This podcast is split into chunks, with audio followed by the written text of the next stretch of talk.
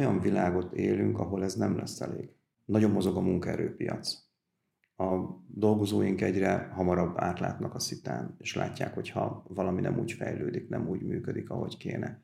Egyre nagyobb elvárásai vannak az iparnak azt gondolom egyre olcsóbban kell, egyre jobbat, ha most nagyon le akarom egyszerűsíteni. Egyre rövidebb átfutási idő alatt, mert nagyon gyorsan változnak a technológia, illetve a, a körülmények is.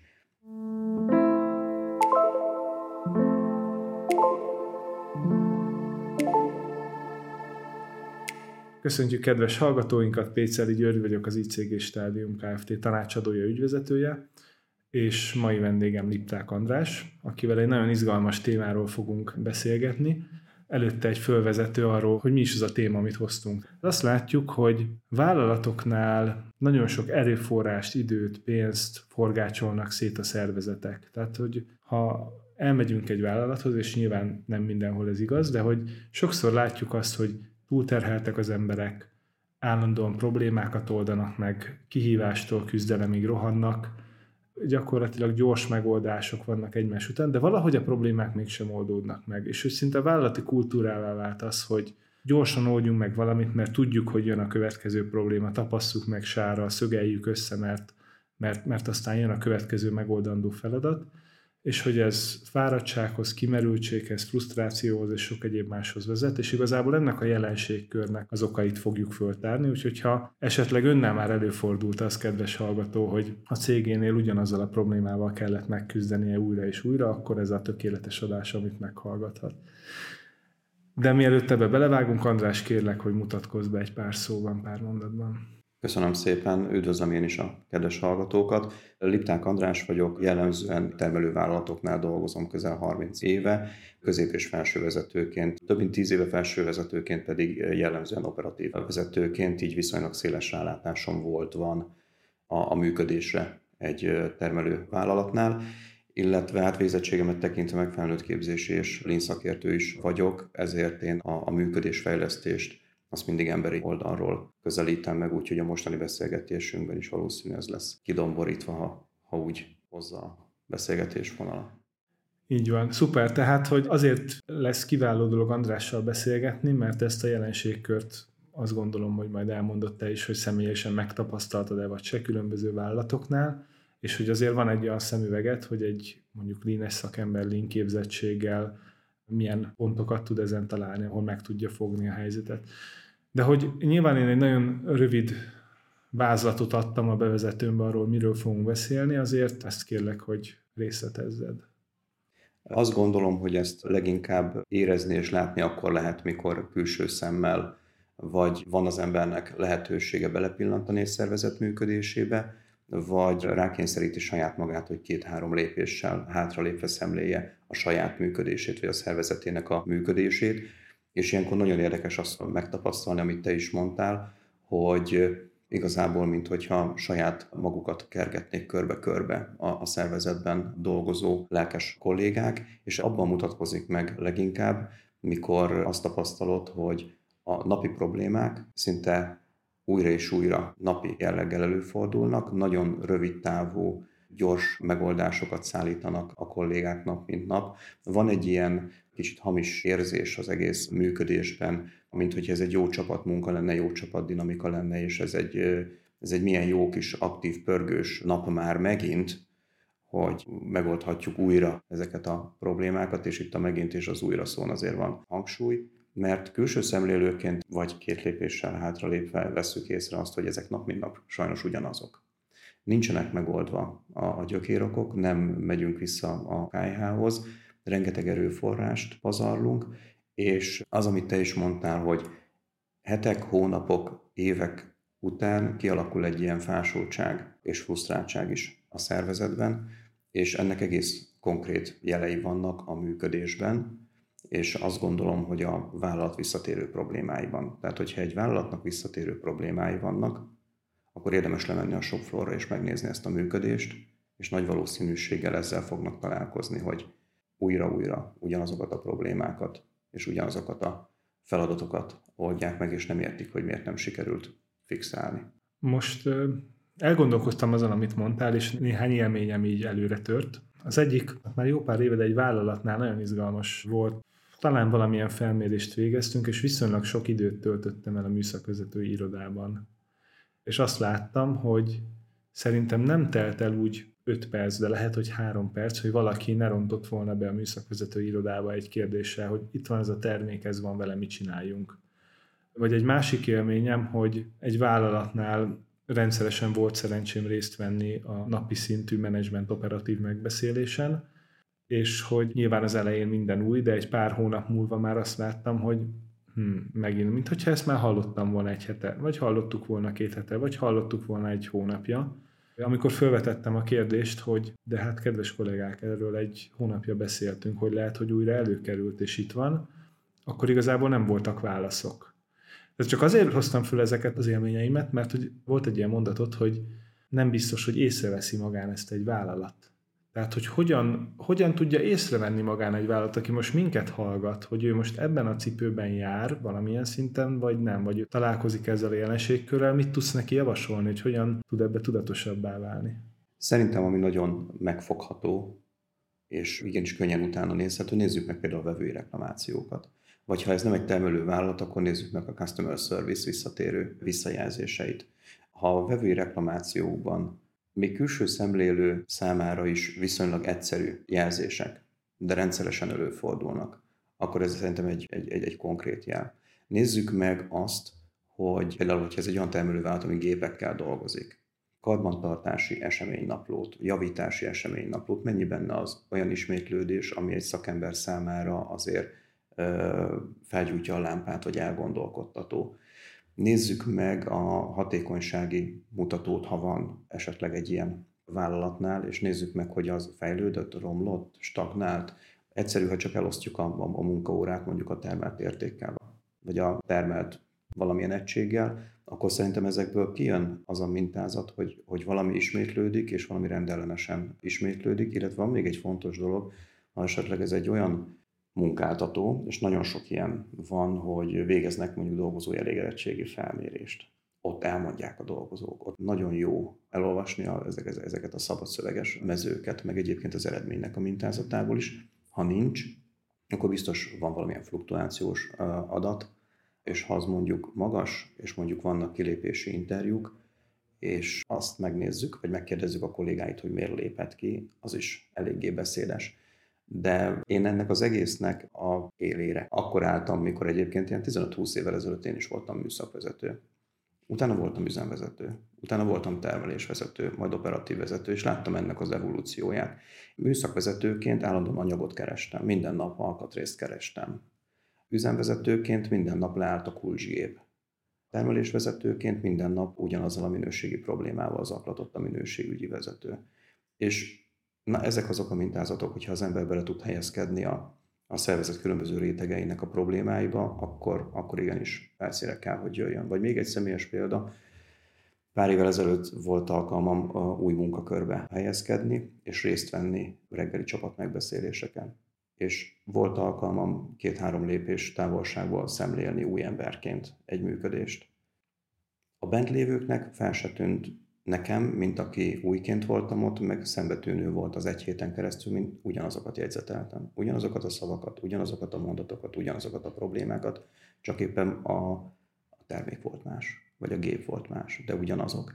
Tehát szerintem észre lehet venni az embereken, és észre lehet venni az eredményeken, és visszatérő mintázaton. Uh-huh. Tehát amit mondasz, abból egy, egy kulcselem a visszatérő mintázatok, visszatérő hibáknak a keresése, tehát ez, ez mindenképpen egy triggerpont lehet, illetve egy másik dolog, amit kiemeltél, és nagyon izgalmas, és szerintem vissza fogunk rá térni, az a fluktuáció. Mert hogy azért feltételezem azt, hogy ha mindig visszatér ugyanaz a probléma, az egy idő után kiégeti az embert, és, és azt mondja, hogy itt, itt nekem nincsen helyem. Azért majd ezt később fejtsük ki részletesen, de hogy hogy érzi magát ebben a helyzetben a vezető? Tehát te hogyan érezted magadat, amikor ebbe benne voltál, és ezt te is említetted, hogy az emberben van egy olyan érzés, hogy hú, ma, ma megint mennyi mindent megoldottam, és mennyi mindent megtettem. Most, ha ilyen provokatív akarok lenni, az ember egy kicsit hősnek is tudja érezni magát, hogy igen, megint én mentettem meg a világot. De hogy hogyan érezted magad vezetőként ebben a helyzetben, amikor igazán benne voltál a sűrűjébe? Van egy nagyon erős idézet, egy volt vezetőm, mentorom mondta, nincs szükség hősökre, azok meghalnak. Harcoló katonákra van szükség. Az a helyzet, hogy vezetőként el kell jutni szerintem, és én végigjártam azt gondolom ezeket a stációkat, el kell jutni odáig, hogy az ember levetkőzze az egót. Mert hogy eleinte, mikor egy vezetői szerepbe lép valaki, akkor ez persze nagyon inspiráló, hogy ezt is megoldottam. Újra én segítettem a csapatnak, újra tőlem kérdeznek. Jaj, de jó, de hasznos napom volt, de ez mulandó. Egyrészt, és itt ketté választanám a dolgot, vezetői szempontból tök jó, hogy én leszek egy csapatnak a legjobb probléma megoldója, zárójelbe jegyzem meg helyettük, lehet. A másik meg az, hogy viszont akkor kivégzi el az én dolgomat, mert engem valószínű nem azért léptetnek egy magasabb pozícióba, hogy én az alatta lévő szint probléma megoldója legyek hanem valószínű azért, hogy már egy szinten magasabb feladatokat végezzenek el. Ez a nyomás előbb-utóbb jönni fog. Lehet, hogy nem egy-két hónap múlva, lehet, hogy nem egy-két év múlva, de előbb-utóbb jön, és vezetőként bizony rá kell, hogy jönni, nem a megfelelő szerepben vagyunk. Amikor arra gondoltam, hogy hogyan érezted magadat, arra is gondoltam, hogy jól érezted magad? Jaj, nem. Nem, egyértelműen nem. Egyértelműen nem, mert először Uh, amit mondtam, van egy ilyen inspiráló része, hogy persze, úgy de jó, én lettem a vezető, és mennyi mindent meg tudok oldani, de nagyon hamar jön a felismerés, de nem azt csinálom, amit kéne. És ez egy frusztráció szerintem, mert kiderül az, hogy nincsenek helyén a dolgok. Én nem azt végzem, és így valószínű az alattam lévő szervezeti egység sem azt végzi, amit kéne. Kvázi ezzel a kreativitásukat vagy az önállóságukat veszem el most, amit mondtál, eszembe jutott egy, egy mondat, amit gyakran hallunk cégeknél, úgy szokták megfogalmazni, hogy olyan, mintha mindenki egy székkel arrébb ülne. Így van. És de, de, de, de ez valós. Aha. Ez, ez valós. Tehát ott tartunk a beszélgetésünkben, hogy azért látunk egy helyzetképet, visszatérő problémák, frusztráltság, egy olyan helyzetben, ahol a vezető nem érzi jól magát, miközben óriási erőforrások mennek el a munkavégzésre, aminek sajnos az eredményei nem biztos, hogy a legjobb megtérülést hozzák. Tehát látunk egy ilyen helyzetet.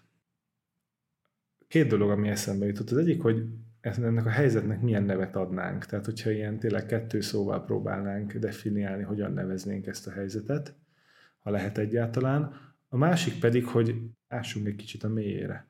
Tehát, hogy, hogy mi miatt alakulhat ki ez a helyzet, hiszen mondtad, hogy te is beléptél egy cégbe egy pár évvel ezelőtt, találkoztál ezzel a helyzettel, mi vezetett idáig, mi az, amit félreértettek, hiszen senki nem szeretné azt szerintem alapvetően, hogy sokat dolgozzon, de mégse haladjon előre nagy léptekkel. Azt gondolom, hogy én csak azokat a példákat tudom ezzel a kérdéskörrel megvilágítani, amikben én szerepeltem, és azt látom, hogy jellemzően úgy fejlődtek Magyarországon ezek a vállalatok, cégek, hogy organikusan. Tehát, hogy mindig, mindig az alatta lévő szintből, és legyen ez szervezeti, vagy legyen tevékenységi, fejlődött ki mindig a következő. Lehet, hogy maga a vállalatnak a tevékenységi köre is így alakult ki, hogy elkezdett csinálni valamit, majd rájött, hogy akkor a következő szintjét is ennek a valaminek jól tudná csinálni, mm-hmm. majd a következő szintjét és a következő szintjét is lehet, hogy egy vasgolyóval kezdett ez a gyár, de már mostanra komplex gépalkatrészeket gyárt, mert mindig hozzá tudott tenni valamit. Így növekedtek a szervezetek, így növekedtek a funkcióik, így lett egyre szélesebb a tevékenységi kör, először csak bedolgozott valakinek, utána már lehet, hogy értékesített is, utána már lehet, hogy márka neve volt, utána már lehet, hogy piaca is. Tehát organikusan fejlődtek, és valahol a kezdet-kezdetén, esetleg 10-15-20-25 évvel ezelőtt, amikor elkezdett ez fejlődni, mindig kinevelték maguknak az új szakértőket, és kinevelték maguknak az új vezetőket. Egy kicsit visszatekerve az időt, nekem volt olyan kollégám, nagyon-nagyon jó szakember volt, ő volt annak idején a legjobb gépbeállító az adott cégnél. Főmérnöki pozícióban volt. Nem biztos, hogy ez egy megfelelő irány, mert hogy még mindig a 20 évvel ezelőtti rutinokkal és nem az új kezdeményezésekkel és az új irányokkal fertőzte meg az adott szervezetet. Tehát, hogy szerintem van ennek egy ilyen oldala is, hogy ahogy fejlődik a cég, és adnak hozzá új-új szinteket, funkciókhoz, szervezethez, úgy, úgy mindig az előző stabil szintből táplálkozik, és ez nem feltétlenül biztosítja azt, hogy a következő szintre is elég fejlett lesz A másik... Csak egy pillanatra, hogy, hogy ez azért, amit mondasz, ez úgy hangzik, hogy egy elég komoly kritikát fogalmazol meg a cégek fejlődésével szemben, mégpedig azt, hogy nem nagyon volt benne tudatosság és az a fajta átgondoltság. Mi fog akkor történni, hogyha én a legkiválóbb gépbeállítómból csinálok mondjuk egy üzemvezetőt? Én nagyon nagy multinacionális cégnél megtapasztaltam azt, hogy amikor hirtelen a tevékenység bővült, és hirtelen kellett növekedni, a legjobb gyártósori operátorokból csoportvezetők lettek. De ezt is föl lehet ismerni, hogy ez lehet, hogy jó volt egy krízis leküzdéséhez, megugrani a, a, a feladatot. De utána nem kell ebből feltétlenül visszatáncolni, viszont ott, ha jön a meg felismerés, akkor lehet fejleszteni a, a szervezetet. Tehát ott vagyunk egy helyzetben, a legjobb gépbeállítóból csoportvezető lett, tökéletes, olyan szakmai háttérre rendelkezik, ami brilliáns. Viszont nem biztos, hogy én, mint vezető, felkészítettem arra, hogy ő is vezető legyen. És egy vezetőnek más erőforrásgazdálkodási feladatai is vannak, és sorolhatnám, hogy mi mindennek kell megfelelni. Ehhez fel lehet készíteni. És egyébként azt gondolom, hogy leginkább ez marad el ilyenkor. Vagy késő jön a felismerés, hogy ez elmaradt. De az már fél siker, ha jön a felismerés. Mert ugyanakkor meg több olyan példát láttam saját példából, mondom, amikor meg vissza lehetett egy jó rendszerrel, fejlesztési programmal, ha elkezdtünk törődni a szervezettel, ezt fordítani. Uh-huh. Igen, tehát látjuk, hogy a jelenség egyik oka az az, hogy amikor ezek a előreléptetések történnek, akkor hogyan gondoljuk ezt át. De a másik oldalról azt is látjuk, hogy nagyon sok vállalatnál azért ez a helyzet ez már kialakulhatott. Mik azok a vezetői gondolkodásmódok, mik azok a értékítéletek, amik igazából ezt fenntartják. Mert hogy elmondtad, hogy azért ez a vezetőknek sem egy kellemes helyzet, ők sem feltétlenül érzik magukat jól benne, akár a beosztottak sem. Mi az a, tehát tényleg mik azok az értékítéletek, amik ezt fenntartják? Miért nem változik ez a helyzet? Azt mondanám erre, hogy sok olyan példát látok, amikor ez a hamis biztonságérzet hogy megoldjuk ezeket a problémákat ma, és nem törődünk a holnappal. Ez, hogy nem akarunk feltétlenül változtatni, mert jó, ez így, így szoktuk. Régen minden jobb volt alapon, így megyünk tovább. Ez erősebb ez a biztonságérzet, ez a hamis biztonságérzet, mint a felismerés, hogy olyan világot élünk, ahol ez nem lesz elég. Nagyon mozog a munkaerőpiac a dolgozóink egyre hamarabb átlátnak a szitán, és látják, hogyha valami nem úgy fejlődik, nem úgy működik, ahogy kéne. Egyre nagyobb elvárásai vannak az iparnak. Azt gondolom, egyre olcsóbban kell egyre jobbat, ha most nagyon le akarom uh-huh. egyszerűsíteni. Egyre rövidebb átfutási idő alatt, mert nagyon gyorsan változnak uh-huh. a technológia, illetve a, a körülmények is. Azt kell, hogy mondjam, hogy ha valaki nem ismeri ezt föl, akkor nagyon rossz irányba megy, de még mindig érzem azt, hogy ne nyúljunk hozzá, mert ez, ezt, ezt ne piszkáljuk, ezt nem így szoktuk, eddig működött, akkor most mi a baj? Mert változik a világ. Az a baj. Nem, nem történt semmi rossz. Semmi rosszat nem csináltál, változnak a körülmények. Én ezt érzem a, a legerősebbnek, illetve azt gondolom, hogy az sem mindegy, hogy milyen tulajdonosa van egy vállalatnak. Mert ezt tulajdonosi oldalról is lehet jól vezérelni. Ha eleve a tulajdonos olyan, amiben mindenbe bele akar szólni, és csak ő hagyhat jóvá, és csak rajta keresztül mehet minden innováció, akkor egyértelmű, hogy, hogy az ő szája íze szerint fog menni, és lássuk be, ő valószínűleg azért messze van az operációtól.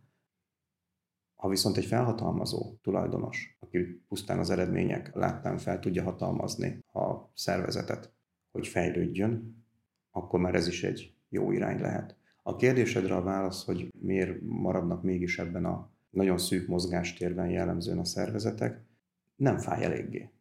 Még nagyon sok mindent elfed, mondjuk a profit, hamis biztonságérzet, az, hogy még vannak gépeink, még működik, az, hogy még vannak embereink, és még itt vannak, csak ez változni fog. Hát igen, ezt, ezt látjuk is egyébként, tehát egyre több cégtől halljuk azt, hogy drámai visszaesések vannak és költségstoppok, és nem akarom ezt most részletezni, mert szerintem sokan ismerik a hallgatók közül. És igen, ez kielezi a helyzetet. Tehát ezt mi is látjuk, hogy az, hogy egyre gyorsabban jönnek a változások, negyedébre szinte már nem lehet előre tervezni, meg előre gondolkozni, egyre inkább élesedik a költségprés, ez mind abba az irányba vezet, hogy ez a fajta működés, ami egyébként sok járulékos veszteséggel jár, most nevezzük így, ez nem, nem egy fenntartható stratégia. De most beleképzelem magam hallgatónk helyébe, aki felismeri a helyzetet, hogy nála is vannak hasonlóságok, érti azt, hogy változtatni kell, mi az, amit, mi az, amit tudunk neki mondani, tehát milyen irányban gondolkozzon ő, hogyan, hogyan tud ezen változtatni, hogyan tud ebből kiutakat keresni, és miért lesz az neki egyáltalán jó, miért lesz más.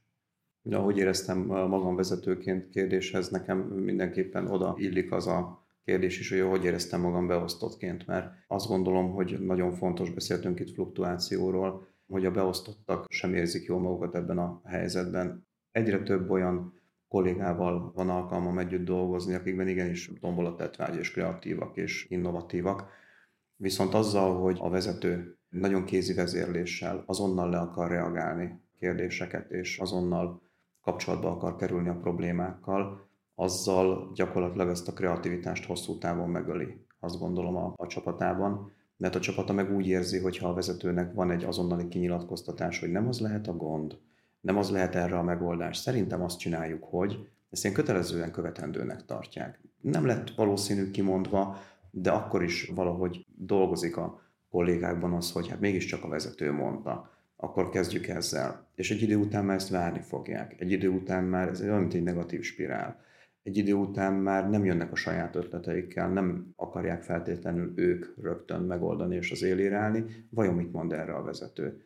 És bizony ez letöri őket, mert nem biztos, hogy ezért tanultak ők évekig, hogy végrehajtók legyenek.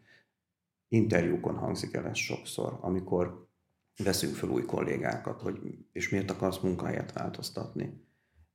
Mert nincs alkalmam semmit változtatni, mert nem akarnak hallgatni rám, mert nem azért tanultam, hogy adminisztráljam a feladatokat. Nagyon sok ilyen választ hallunk az interjúkon hogy emiatt a letört kreativitás miatt jönnek el, és ugye azt szoktuk mondani, sokszor halljuk, hogy valójában a vezetőt hagyják ott, amikor munkahelyet váltanak, és ez az egyik olyan vezetői magatartás, amikor túlzottan kézi vezérlésre akarjuk őket. Nyilván, amikor felhatalmazzuk őket, meg nem mindig tetszik a hirtelen jött feladat és kihívás, és is ott sem mindenki egyforma, és valószínű, akkor meg az egy negatívum, de nagyon hamar át lehet fordítani a sikerélményekbe. És amikor olyan beosztottként, hogy éreztem magam, akit kézi vezéreltek, nem jól el akartam jönni.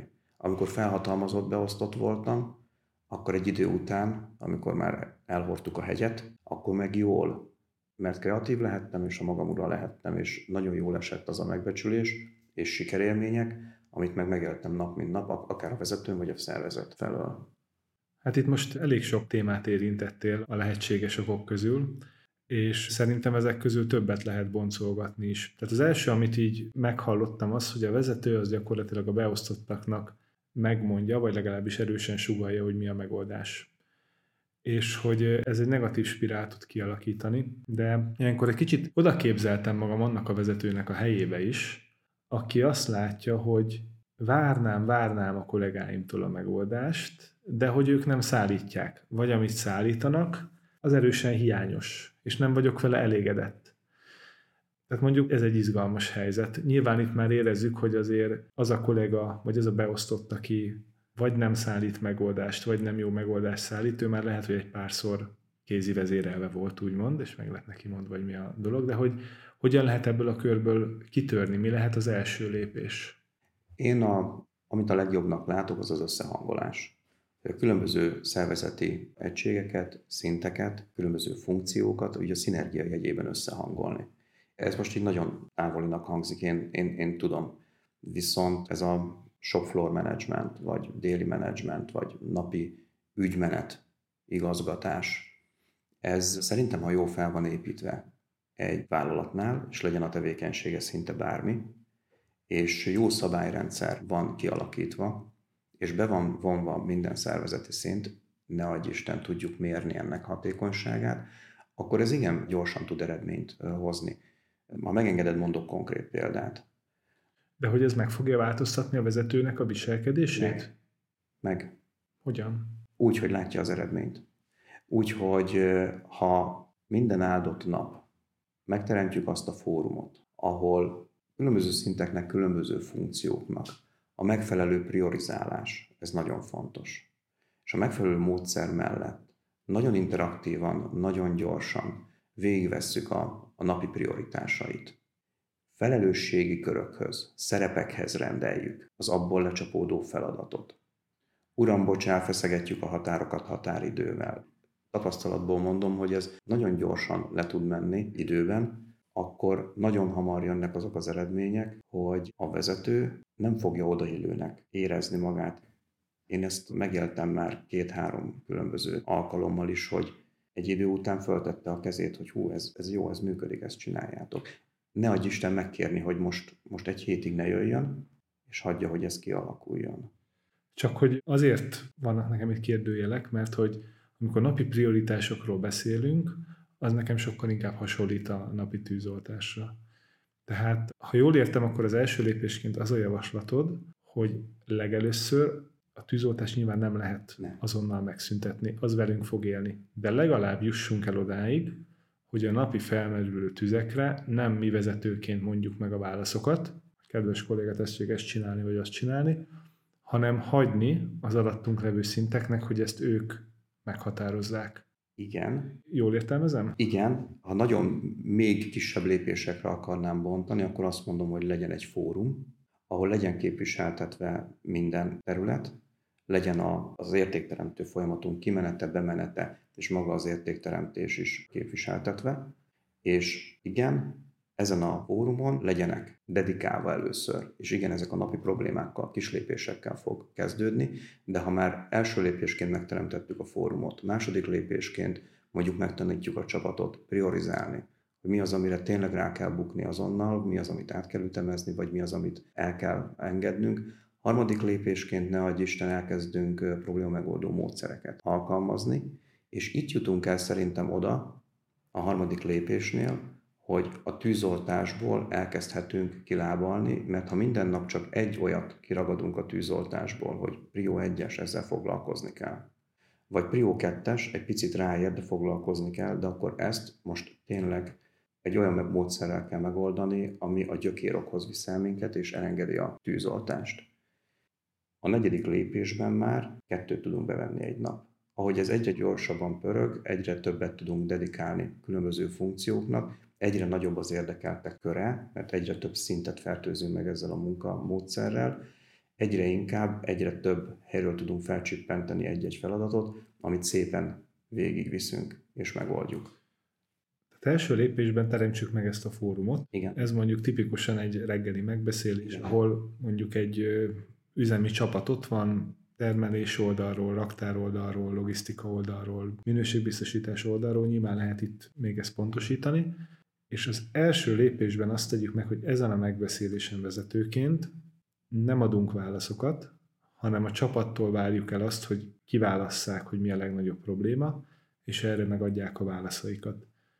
Ez azért egy nagyon fegyelmet jelent első körben. Ugye, azt jól értelmezem? Igen. A vezetőnek itt moderálnia és kérdeznie szabad csak. Ennek van egy szabályrendszer szerintem, ami egyébként segítségnek azért nehéz. Tehát, hogy azt gondolom, hogy ezt szokni, és ezt ugyanúgy tanulni érdemes, de minimum utána nézni, hogy csak moderál és kérdez, de támogat, és ott áll a csapat mögött, de az nagyon fontos, hogy nem hagyja el kalandozni az egészet, hanem, hanem minél konkrétabb, definiált feladatok jöjjenek ki a végén is. Nem kell hatalmasat harapni, mert az a napi megbeszélés memo, ami 47 sorból áll, határidő mára, vagy jobb esetben tegnapra, az nem ér semmit. Legyen három, de az, az legyen jó definiált, és, és tudják is megcsinálni. Tehát, hogy azért lehet azt mondani bizonyos ügyekre, hogy ez van, ezzel most együtt élünk, nem kell mindent megoldanunk egyből. Igen. Uh-huh. És utána a következő lépésnek azt mondtad, hogy egy nagyon fontos dolog a probléma megoldás. Nekem, megmondom őszintén, a probléma megoldás az egy veszőparipám, és azt gondolom, hogy, hogy legalább kettő szinten el lehet benne csúszni. Az egyik az, az maga a szemlélet. Tehát ez alatt azt értem, hogy akkor oldottunk meg egy problémát, hogyha az soha többet nem jön vissza. Ez nyilván egy, egy elég idealisztikus cél, de ahhoz, hogy így meg tudjunk oldani egy problémát, valamilyen új dologra kell rájönnünk. Tehát rá kell jönnünk valamire, amit eddig nem tudtunk. És itt szerintem az egyik ilyen nagy akadály szokott lenni, az az, hogy hát én már húsz éve itt vagyok, és mindent tudok. Én ezzel a gyárral együtt nőttem fel. Ez jó helyen kapizsgálunk, hogy ezek is ilyen izgalmas területek? Igen, szerintem nap mint nap lehet ezzel a shopflooron találkozni. Most megint egy példával hagyjuk elő az ismétlődő minőségi problémákra. Nagyon sokszor a tűzfal megoldás. Akkor építsük be ezt az ellenőrzést is a gyártósorba. Vagy építsük be ezt a módszert mondjuk a megmunkáló központba, vagy tegyük be ezt a programlépést a megmunkáló központba, mérjünk rá és a végén eltelik mondjuk öt év, és a folyamatunk tele van tűzdelve ilyen ellenőrzésekkel, akár egy gyártósori összeszelérés, a csomagolás, és előtte mondjuk a, a gyártás folyamatában egy megmunkáló központnál. És amikor megnézem, akkor a végén ennek az ideje már több, mint maga a gyártási idő. És az folyamatba épített utómunkát, mikor így az ember megmutatja, hogy hát ennyit ellenőrizzük azt, hogy az elején valahol valaki rosszat csinált, még lehet, hogy a, a megmunkálás első lépésébe, tényleg megérez nekünk ennyit, hogy ennyi utómunkát építünk a folyamatba? És nagyon sokszor jön ez a válasz, hogy de így működik. De ez eddig öt éve így megy. De ennek az az oka szerintem, mert igazából nem tudjuk, hogy miért és hol keletkezik a selejt. És nincs meg annak az igazi gyökér oka. Igen. És ezért, ezért egy ellenőrzést építünk be, hogy ha már nem tudjuk, hogy hol keletkezik, akkor legalább fogjuk meg, és ne menjen ki a vevőhöz. Van mögötte logika. Az a baj, hogy itt elengedjük. A vevőt megóvtuk, ez a legfontosabb, én ezzel egyetértek, de ez, hogy a vevőt megóvjuk, ez alap, de nem szabad elengedni. És nem mindegyiket, de fogjunk meg naponta, hetente, havonta, attól függ, mit bír a szervezet. Mert vannak nagyon pici szervezetek, KKV-k, nagyon kevesen vannak, de találjuk meg azt a ritmust, amivel még elbírunk, és fogjunk meg csak egyet, és azt a jó példát vigyük végig, és találjuk meg a gyökérokot, és itt egyébként két szakirodalom is eszembe jut most így hirtelen. A Lean probléma megoldó kézikönyvében nagyon szépen struktúrálják azt, hogy milyen problémafajták vannak, és az is ott kezdődik, az egyes problémafajta, az a tűzoltás, azt nem fogjuk tudni elengedni. Igen. De a kettes, az már minimum valamilyen struktúrált módszert feltételez, legalább a minőségköröket, vagy a, a 7 QC-t, vagy legalább egy PDC-át azoknál feltételez. És lehet, hogy arra a problémára, hogy ez a mikrofon most előttem recseg, vagy nem recseg, nem kell egy A3-at indítani, de elképzelhető, hogy legalább egy 5 miértet, vagy legalább egy egyszerűbb folyamatot el lehetne ráindítani. A másik könyv, Fehér Norbertnek a könyve, ahol pedig a 7 QC van a PDCA folyamatnak nagyon szépen megfeleltetve, tehát hogy legalább csak egyet, és nem biztos, hogy egy módszer a jó, de ki kell próbálni, és csak egyet fogjunk meg, és próbáljuk és nézzük meg, hogy annak mi lesz az eredménye. Az én tapasztalataim szerint itt nagyon erősen bejön a szemlélet kérdése. És most hozok egy példát. A hetekben tartottam egy képzést, és ott hozták fel a kollégák, hogy volt egy minőségi probléma a termékkel, megkarcolódott, teljesen mindegy. És az üzemvezető az mondta, mindenféle egyéb vizsgálat nélkül, hogy ez azért karcolódott meg, mert a másik műszakban a pirike megbotlott vele a folyosón, és leesett a földre. Nyilván ez egy ilyen nagyon extrém példa. De hogy ami történt, hogy az üzemvezető gyakorlatilag mindenféle vizsgálat nélkül megmondta, hogy mi az oka a dolognak. És hogyha belegondolunk, hogy hányszor esünk bele ebbe a csapdába, hogy a saját véleményünket, tapasztalatunkat így ilyen megoldásként vesszük elő, szerintem elég gyakori tud lenni a dolog, most visszakanyarodva erre az esetre, természetesen kiderült, mert hát a kamerát visszanéztük, hogy a pirike nem botlott el és nem esett el, és nem az okozta a selejtet a másik műszakba. És én azt gondolom, hogy szinte mindig ez szokott lenni a mi saját feltételezéseinkkel is, hogy mi tudjuk, hogy ez a probléma, ott kell keresni, ez az oka a dolognak, de ha objektíven, tényszerűen mögé megyünk, és megértjük azt, hogy fizikailag abban a másodpercben, tized másodpercben, amikor az eset történik, milyen folyamatok zajlanak le, akkor lesz meg igazából a megoldásunk. És hogy azért mondom, hogy ez szemlélet, mert én azt gondolom, hogy bármilyen túlt használunk, 7QC, 8D, A3, bármi. Láttunk olyan cégeket, ahol ezeket úgy használták, hogy hogy ez a szemlélet hiányzott. És akkor ennek az a vége, hogy van egy megoldásunk, és utána a végéről visszatöltjük az eleje felé a dolgokat, hogy papíron meglegyen a megoldás magyarázata, meg van az a megközelítés, amikor az elejéről lépésről lépésre elindulunk, minden lépésbe tanulunk, és rájövünk a megoldásra. Tehát szerintem ez is egy ilyen érdekes ez, hogyha visszafelé töltjük ki ezeket a elemző rendszereket, akkor biztos, hogy a szemléleten még kell dolgozni. Hát akkor rengeteg pénzt dobtunk ki egyébként az ablakon, mert erre ilyenkor erőforrást, és ha nem is vettünk hozzá szoftvert, de hogy munkaidőt töltünk vele, az, az biztos. abból pedig meg csak tanulni lehet, amit az előbb mondta, hogy lépésről lépésre végigjárni az utat. Egyébként azt gondolom, hogy ez azért nagyon nehéz, és amikor én ezzel mondjuk úgy, hogy szembesültem gyakorló termelésvezetőként ezzel a gondolkodásmóddal, amit te is mondtál, segítségre volt szükségem. Persze nagyon hasznos egy problémamegoldó tréning, nagyon hasznos ezeket megtanulni, kell is, de utána ez a tudás, az alkalmazható tudásnak még csak egy ilyen maximum 20-30 százaléka. Utána kell, hogy valaki ott legyen, és legalább csak figyeljen és terelgesse a vezetőt. Tehát, hogy kell egy ilyen segítség. Amiről beszélsz, most ez nekem kettő dolgot eszembe jutott, hogy ugye meg kell tanulnia a kollégáknak ezt a szemléletet, és gyakorlatilag még akár azt is mondhatom, hogy minden szinten, tehát akár még dolgozói szintről is beszélhetünk, ez az egyik dolog, és kell egy coach, egy mentor, aki ezt megtanítja a mindennapokban, hiszen attól, hogy elmegyünk egy kétnapos, ötnapos, tíznapos képzésre valahova, visszamegyünk a gyárunkba, attól az még nem lesz egy gyakorlatban alkalmazható tudás, így fogalmaztál.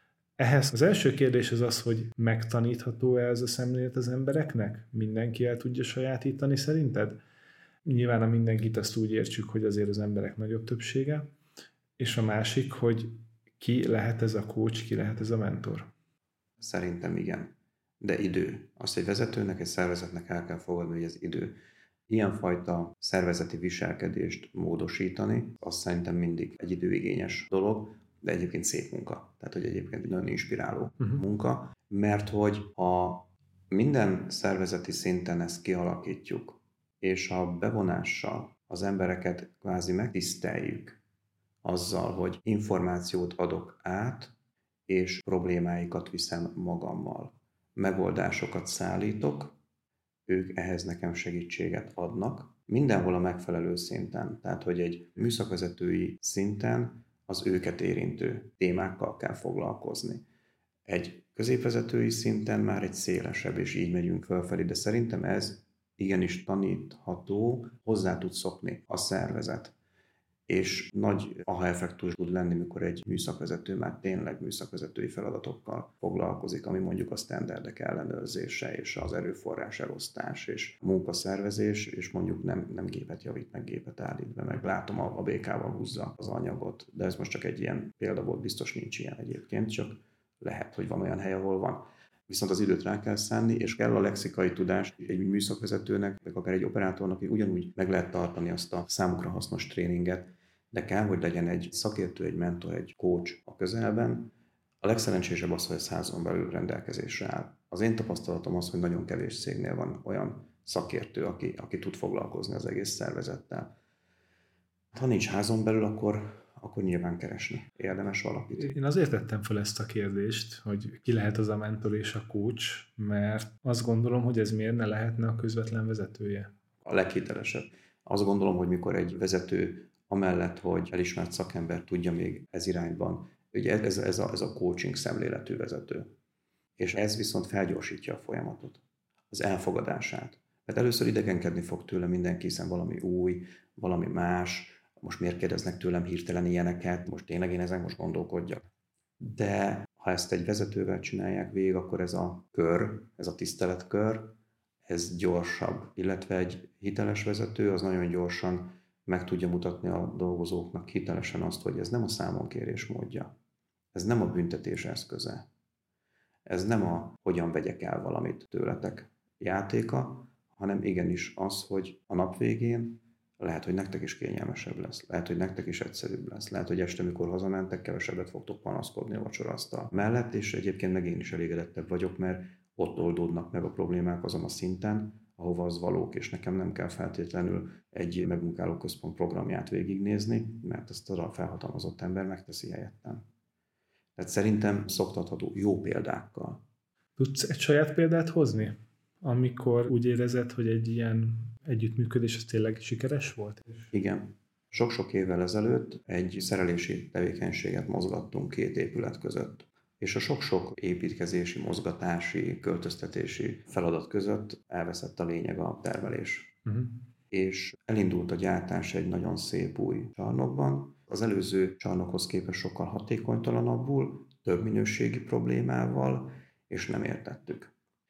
És volt nekünk erre már rendszerünk az előző csarnokban, de már azt is elfelejtettük, hiszen régen volt, hogy megkértük a, a dolgozókat, hogy ők nyilván ezt a megfelelő készítés mellett, de ők egy ilyen sima fehér táblán vezessék azt, hogy óráról órára mennyit gyártanak. És nem azért, mert most büntetni akarjuk őket, hiszen vannak nagyon jó eszközök, túlok, amivel ezt le lehet mérni, hanem azt, hogy legyen már egy olyan szabály köztünk, köztem és közted. Tehát, hogy én, mint a területvezetője, és közted, mint aki ott dolgozol, és testközelbe vagy a problémákkal, hogy ha nem tudod legyártani, lecsomagolni, vagy leszerelni azt a darabszámot, ami kell, vagy elvégezni azt a munkát, amit kell, tedd meg, hogy azt megjelölöd. Mondjuk pirossal írod fel, és odaírod, hogy miért. És én megígérem, hogy ha ezt te megteszed, akkor én két óránként oda megyek, és megnézem, hogy mi újság. Fú, nagyon idegenkedtek tőle a dolgozók, ezért el kellett nekik mondani, hogy tudjatok róla, hogy a közvetlen vezetőitekkel utána megbeszéljük ezeket, és visszük tovább ezeket a problémákat, hogy segítsünk, hogy helyrehozzuk ezt a dolgot és utána pedig a középvezetőkkel szintén megnézzük naponta egyszer ezt, és mindenhol a megfelelő struktúrában, mindenhol nagyon idegenkedtek tőle. Innen-onnan hozott tapasztalatokból, na persze, akkor majd büntetés lesz, még egy eszköz arra, hogy nyomás alá helyezzenek minket. Na, itt is csak a darabszám számít. Felkiáltások voltak, és dolgozott a csapatban egy nagyon jó üzemvezető, és egy erre fogékony, nagyon jó termelésvezető. Nagyon büszke voltam rájuk, mert komolyan vették. Uh-huh. És tényleg két óránként körbe mentek, és ahol minden rendben volt, megdicsérték a dolgozókat, megkérdezték, segíthetek-e valamit. Egyfajta jó hangulat alakult ki azokon a gyártósorokon, ahol egyébként minden rendben volt. Előtte azokon a gyártósorokon olyan semleges érzés volt, viszont ezután két óránként volt egy ilyen pesdítő érzés, hogy volt egy dicséret. Viszont azt, ahol valami probléma volt, azt tényleg magukkal vitték azokat a apróságnak tűnő problémákat. Kiterjesztették a csapatot, hívták magukkal a karbantartót, a műszakos minőség ellenőrt. Nagyon sokat ott a műszakban meg tudtak oldani. Az addigi káoszba fulladó napi termelési egyeztetésekre sokkal kevesebb probléma eszkalálódott föl, mert egy csomó mindent megoldottak ott. A dolgozók körülbelül két hónap után ezekre a fehér táblákra nagyon jó üzeneteket írtak. Eleinte tele volt sallanggal, ha mondhatom így, de azokat nagyon hamar lenyesegették a műszakban. Nem tudom, hol a ragasztószalak, stb. Tehát ilyeneket képzelj el. Nagyon sok megoldódott, és utána már tényleg csak a valósok eszkalálódtak fölfelé, és a két hónap múlva visszakérdeztem a dolgozóktál, hogy hogy működik. És tetszett nekik a rendszer, mert hogy a két óránkénti ellenőrzésből, vagy legyen az egy naponta, ez már részletkérdés, megkapták a válaszokat is. Azt mondtátok tegnap, hogy Utána néztünk, és tényleg. És az a válasz, hogy. És működött. És ahogy egyre több réteg és funkció vonódott ebbe bele, vettük észre azt, hogy mondjuk egy középvezető és egy felsővezetői egyeztetésen már nem kellett ezekkel foglalkozni, és a dolgozók sokkal nagyobb tisztelettel néztek a közvetlen vezetőikre. Uh-huh. Elhitték azt, hogy ők meg tudják oldani a problémáikat. A vezetők meg elhitték azt, hogy igenis ők be tudnak avatkozni, és igenis van ráhatásuk a napi hangulatra a gyártósoron. És akkor elkezdtek megjelenni néha komolytalan jelek is már ezeken a táblákon, smiley és egyebek, de ennek is teret lehet Aha. akár hagyni. Azt el kell mondanom, ez körülbelül egy év volt. Uh-huh. Onnantól, hogy bejelentettük, hogy ezt fogjuk csinálni, és kialakult az első ellenérzés a csapatban, odáig, hogy azt mondtuk, hogy működik egy műszakszintű, egy napi szintű, és mondjuk egy heti szintű ránézés az egészre, a megfelelő kpi és a megfelelő struktúráltsággal. Erről nekem is eszembe jutott egy saját példám, nyilván én is járom a cégeket. Dolgoztam egy vállalatnál, ahol hát tulajdonképpen az volt az elvárás a termelési vezető felé is, legyen lenne az üzembe, és ha valami nincs, megkeresse és irányítsa az embereket, hogy minden a helyére kerüljön.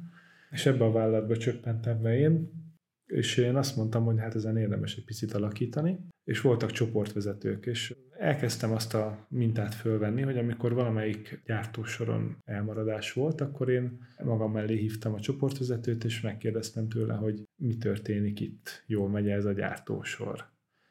Hát eleinte sokszor azt mondták, hogy igen, de aztán mondtam, hogy nézd csak, a kolléganők itt írják fel a táblára a számokat, és ezek nem stimmelnek. Hú, akkor tényleg nem megy jól a gyártósor.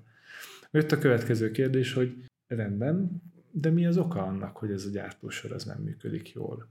Ó, és hát rögtön jött a válasz mindig, hogy ó, hát, hát mert az egyik munkállomáson szűk keresztmetszet alakult ki, és hogy ott van az elmaradás. És akkor mondtam, hogy rendben, hát tudjuk, hogy ő szűk keresztmetszet? Hát tudjuk persze, nem mondom, akkor vegyük már elő a stoppert, és nézzük meg, hogy milyen ütemidővel dolgozik. Elővettük a stoppert, lemértük, és hát kiderült, hogy bőven tudta az a kiszemelt állomás az elvárt sebességet, mint amire szükség volt, és akkor jött persze a következő kérdés, hogy hát kedves kolléga, akkor most mi van? hol keressük itt az okokat, és általában az volt, hogy kiderült, hogy valóban volt egy szűk keresztmetszet, csak nem az, akire egy zsigerből gondoltunk, és hogyha leástunk, akkor, akkor szépen kiderült, hogy kimérhető, hogy hol van a szűk keresztmetszet, és azonosítható, hogy ott egy asztal nem volt neki jó helyzetbe téve, hogy neki egy fittingje nem volt megfelelő, stb. lehetne hozni az okokat, és tényleg pillanatok alatt vissza lehetett állítani egy jó állapotot. Úgyhogy ez szerintem nagyon tanulságos volt a kollégáknak, viszont azért még itt felmerül bennem az a kérdés, hogy attól, hogy én most a műszakban egy fittinget a helyére raktam, vagy átalakítottam, vagy egy asztalt odébb toltam, most csak tényleg ennél összetettebb dolgok is bőven történnek, csak ilyen példaként. Ez mondjuk, amikor egy hét múlva gyártom ezt a terméket, akkor is segíteni fog, vagy, vagy azért többre van szükség? Hát azt gondolom, hogy itt jön képbe az, hogy ez egy módszer amivel ilyenkor dolgozunk, vagy te is dolgoztál, és ennek megvannak a, a lépései. És igen, egy hét múlva rendben lesz, hogyha ezt rendesen végigcsináltuk, és visszaellenőriztük. De mikor mondhatjuk, hogy rendesen végigcsináltuk? Amikor standardizáltuk is. Azt gondolom, hogy például, ha ez egy gyártósor volt, akkor annak layoutjában fixáltuk, annak van egy leírása, a munkafolyamatot megváltoztattuk, tehát a műveleti leírást, illetve azt mondtuk, hogy akkor innentől ez a standard, ebből kioktattuk az embereket, a műszakvezetőt, hiszen neki kell visszaellenőrizni, és visszaellenőrizzük, hogy egy hét múlva vajon a lefényképezett layout szerint rendezték ebbe a gyártósort, úgy megy a gyártás, és azzal a darabszámmal és azzal a ciklusidővel jön. Azért számtalanszor jön az, hogy egy, egy másik csapat már máshogy akarja. Neki máshogy áll kézre az a, az a jig, neki máshogy áll kézre az az asztal, Miért? Hát mert az előző műszakban egy 160 centis kolléga dolgozik, ő meg 180. Teljesen természetes. Viszont ha jól csináltuk, akkor ez mondjuk műszakokon átívelő feladat volt, és az a lényeg, hogy a végén tudjuk standardizálni, ami visszaellenőrizhető. A saját példa, hogy én most egyik kollégámmal ilyen dokumentumokat csinálunk, és megkérdezte az egyik kolléga, hogy most tényleg ezt azért írjátok le, mert amúgy nem tudjátok. Nem, ez nem nekem szól, és jó esetben nem is a dolgozónak szól, hiszen ő, akit oda tettünk kioktatva, felvértezve minden tudásról, valószínűleg ezt tudja. Ez mindenki másnak szól, aki vissza akarja ellenőrizni a munkát, hogy az szerint a standard szerint végzi a munkát, ott, azzal, azért annyi idő alatt. Uh-huh, uh-huh. És szerintem ezért is mondtad korábban, hogy azért ez egy hosszú és időigényes folyamat, mert hogy akkor tanultunk meg valamit, hogyha az a standardjeinkbe is bekerült, és az embereinknek is oktattuk, és tudjuk, és visszaellenőrizzük. És azért még egy témára visszakanyarodnék, hogy szoktam olyat hallani vállalatoknál, hogy hát az én vezetőim, az én beosztottaim erre nem képesek, vagy nem alkalmasak, vagy ha ez így nincs is kimondva, de azért valamilyen szinten ott van a fű alatt, és ki lehet érezni egy ilyen bizalom hiányt, vagy bizalmi válságot, és azért a te példádban ennek pont az ellenkezőjét hallottam. Tehát azt mondod, hogy ha a problémák tüneti kezelése helyett át sikerül állni a problémák valós megoldására, akkor ez helyreállítja a bizalmat is? Abszolút. Azért, mert ha jól értem a kérdésedet, akkor az én véleményem az az, hogy az emberek bevonása az mindig meghálálja magát. Tudom, hogy a legidőigényesebb munkamódszer, viszont mindig egy olyan eredményt hoz, ami mélységében hoz eredményt. Tehát nem rövid távú mulandót, hanem hosszú távú fenntarthatót. Persze, hogyha mindent elvégzünk. Az a fajta bizalom, ami a vezetőben esetleg kialakul, mint bizalomvesztés a csapata iránt, hogy ők ezt nem tudják, ha ezeket szisztematikusan végigcsinálják, ki fog derülni, hogy de, tudják. Csak pont az elmúlt évek munkamódszere, ami eddig működött, hitette el velük azt, hogy tőlük nem várnak mást. Nem szükséges mást csinálniuk. A másik fajta bizalom, ami a dolgozókban alakulhat ki a vezetőjük iránt, szintén elérhető. Így. Ez egy kétoldalú dolog azért egyébként, mert az a vezető, aki nem bízik a beosztottjában, mert úgyse tudja megcsinálni, hát le kell ellenőriznem, hát, hát látod milyen. Abba a beosztottja se bízik. Mert ott áll a nyakamon, visszaellenőriz, nem mer neki hátat fordítani. Csak erről eszembe jut, hogy a legnagyobb tisztelettel a vállalati szakemberek mindig arról a vezetőjükről beszélnek, akitől sokat tudnak tanulni és hogy nem azért tudnak tőle sokat tanulni, mert megmondja, hogy ide ragd vagy oda hanem mert gondolkodási módot tudnak tőle eltanulni. Ezt csak egy ilyen kitételként ide akartam tenni. Viszont a következő kérdésem az az, hogy ha én beleképzelem magam egy olyan vezetőnek a helyébe, aki talán mondjuk egy termelési szervezet élén napi szintű elvárásokkal és napi szintű szőnyek szélére állással, óriási nyomás alatt. Szerintem sok ilyen vezető van az országban. Ő hogy tud ezen az úton elindulni, amikor úgy érzi, hogy a 24 órából már 24 osan kihasznált, és ez sem elég, és nyilván a változáshoz plusz energiabefektetésre van szükség. Hogy tud ő elindulni ezen az úton? Nagyon leegyszerűsítem a választ, kérjen segítséget. Ő ezt tudja, tehát a segélykiáltás máshonnan nem fog tudni jönni, mindenképpen kérjen segítséget, mindenképpen érdemes szerintem megmutatni azt, hogy hol fáj ez a szervezetnek, és hol kockázatos, és a segítségkérésben azért legyen benne pontosan, hogy mi az, amire neki szüksége van. Ő ezt tudja tenni első körben, és utána meg együttműködni. Könnyű segítséget kérni? Ó, nem. Az egóról már beszéltünk. Szerintem az ego az mindenkibe munkál, csak azt gondolom, hogy a szervezetnek a saját működésének érdekében tudnia kell tükörben nézni. Egyébként számtalanszor én megértem azt, hogy ezt az egót nem lehetett lerombolni, azt is megértem, hogy nem tudtam segítséget kérni, és azt a lökést, hogy mégis kérek segítséget, és mégis nézzek rá erre máshogy, vagy egy vezetőm segítségével, tehát egy külső segítségével. Ezért szoktam én egyébként, amit az előbb is mondtál, a, a volt vezetőim közül, akikre tisztelettel felnézek, és tanultam valamit nem vezetőimnek, hanem volt mentoraimnak nevezni egyébként. Mert vagy az ő lökése, vagy egyébként azt is el kell, hogy mondjam, hogy egy tréning, egy program nyitott esetleg föl mhm, úgy a szemem, hogy azt a, ezt nekünk is kéne. Az is felmerül bennem, hogy egyébként ez az ego, ez nem egy félreértett elvárás. Tehát arra gondolok, hogy hallottam már ilyet kollégáktól, hogy engem neveztek ki termelési vezetőnek, nekem kell megoldanom egyedül. És hogy emiatt nem akart vagy szeretett volna segítséget kérni, most a kulturális tényezőket hagyjuk. De hogy ilyenkor felmerül bennem az is, hogy egy vezető felé tényleg az az elvárás, hogy ezt ő maga oldja meg, vagy, vagy ezt te hogyan látod? A, az elején talán említettem egy olyat, hogy összehangolás a szinergia jegyében. Egy vezetőtől szerintem a legfontosabb elvárás az az, hogy a rábízott erőforrásokkal gondosan bánjon, hatékonyan használja ki. És amikor egy vezető nem tud mihez nyúlni, és úgy érzi, hogy tényleg az az elvárás felé, hogy minden problémát ő oldjon meg, és nem szabad segítséget kérni, hiszen őt ezért vették föl, ezért kapja a fizetését, az szerintem egy ilyen hamis félelem, mert hogyha meg jó bánik a körülötte lévő erőforrásokkal, mert az a tudásod kell, hogy legyen a szervezetben, olyan nincs, hogy nincs. Akkor igenis el tud jutni a megoldásig. Mm. És neki azt kell szerintem levetkőznie, hogy nincs egyedül. Egy termelés vezető, azt szoktam mondani egyébként, hogy egy szervezetben a legnagyobb mús egyébként a minőségbiztosítási vezető. Ő hozza az auditort, ő jön a vevői reklamációkkal, és egyébként a minőségbiztosítási vezetők szerintem nagyon magányosnak tudják sokszor érezni magukat. De ezt is saját példából mondom, volt alkalmam ezt is csinálni rövid ideig. A tudás ott volt a szervezetben, hogy megoldjuk ezeket a problémákat, és ugyanúgy hiába hittem magamról, hogy nálam magányosabb nincs, de ott voltak a, a kulcs szereplők a szervezetben, uh-huh. be kell őket vonni. És megint a megfelelő struktúra, megfelelő munkamódszer, megfelelő vonalvezető mentén.